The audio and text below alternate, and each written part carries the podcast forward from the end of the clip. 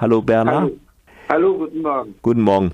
Es geht weiter mit den äh, doch jetzt schon recht lange mit diesen Gelbwesten-Protesten, auch wenn es jetzt vielleicht nicht mehr 100.000 sind. Das war doch relativ viele letztes Wochenende. Und mhm. der äh, Präsident hat sein Pulver mit Zugeständnissen auch schon ein bisschen verschossen und probiert es jetzt mit einem groß angelegten Dialog.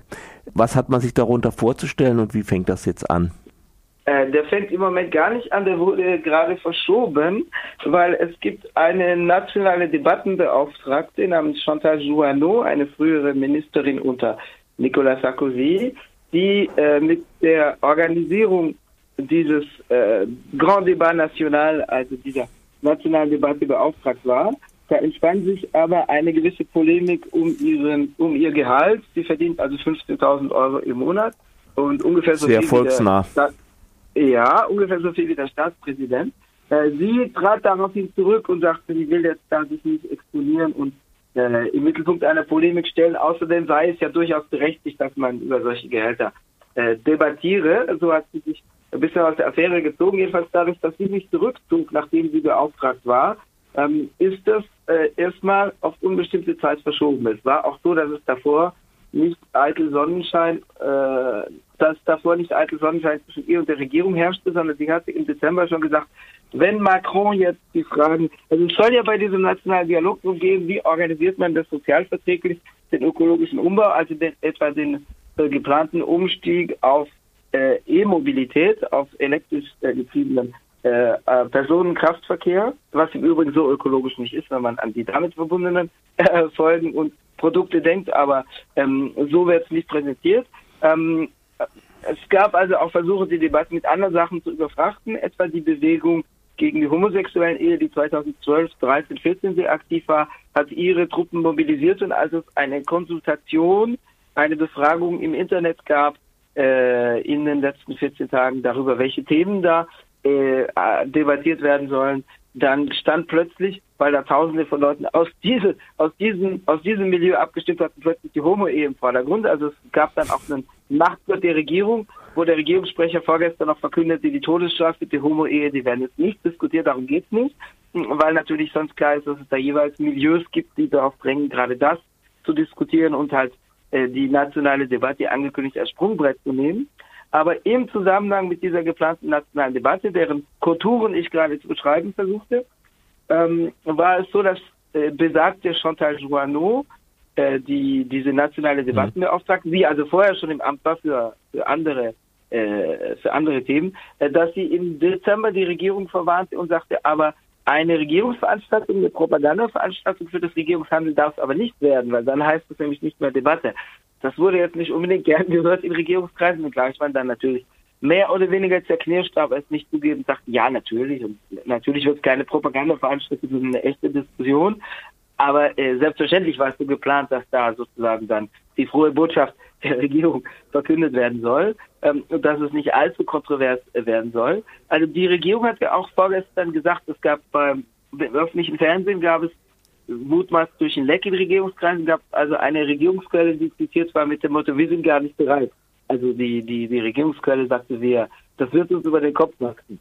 Ähm, insofern war es durchaus opportun, dass äh, Jouanneau, Frau Jouanneau jetzt sagte, ich habe keinen Bock auf so eine Debatte, eine, Kontro eine öffentliche Kontroverse um mein Gehalt und deswegen ziehe ich mich zurück. Also das Ganze ist damit erstmal auf die längere Bank geschoben. Äh, die Proteste dagegen gehen weiter, wie wir bereits am Montag erörterten infolge der Demonstration vergangenen Samstag, also den 5. Januar, auch am kommenden Samstag, 12. Januar, mit dem sogenannten Akt 9, äh, die diese Akte wie im Theater bezeichnen ja jeweils die Protestsamstage als geplante Wochenhöhepunkte der Proteste.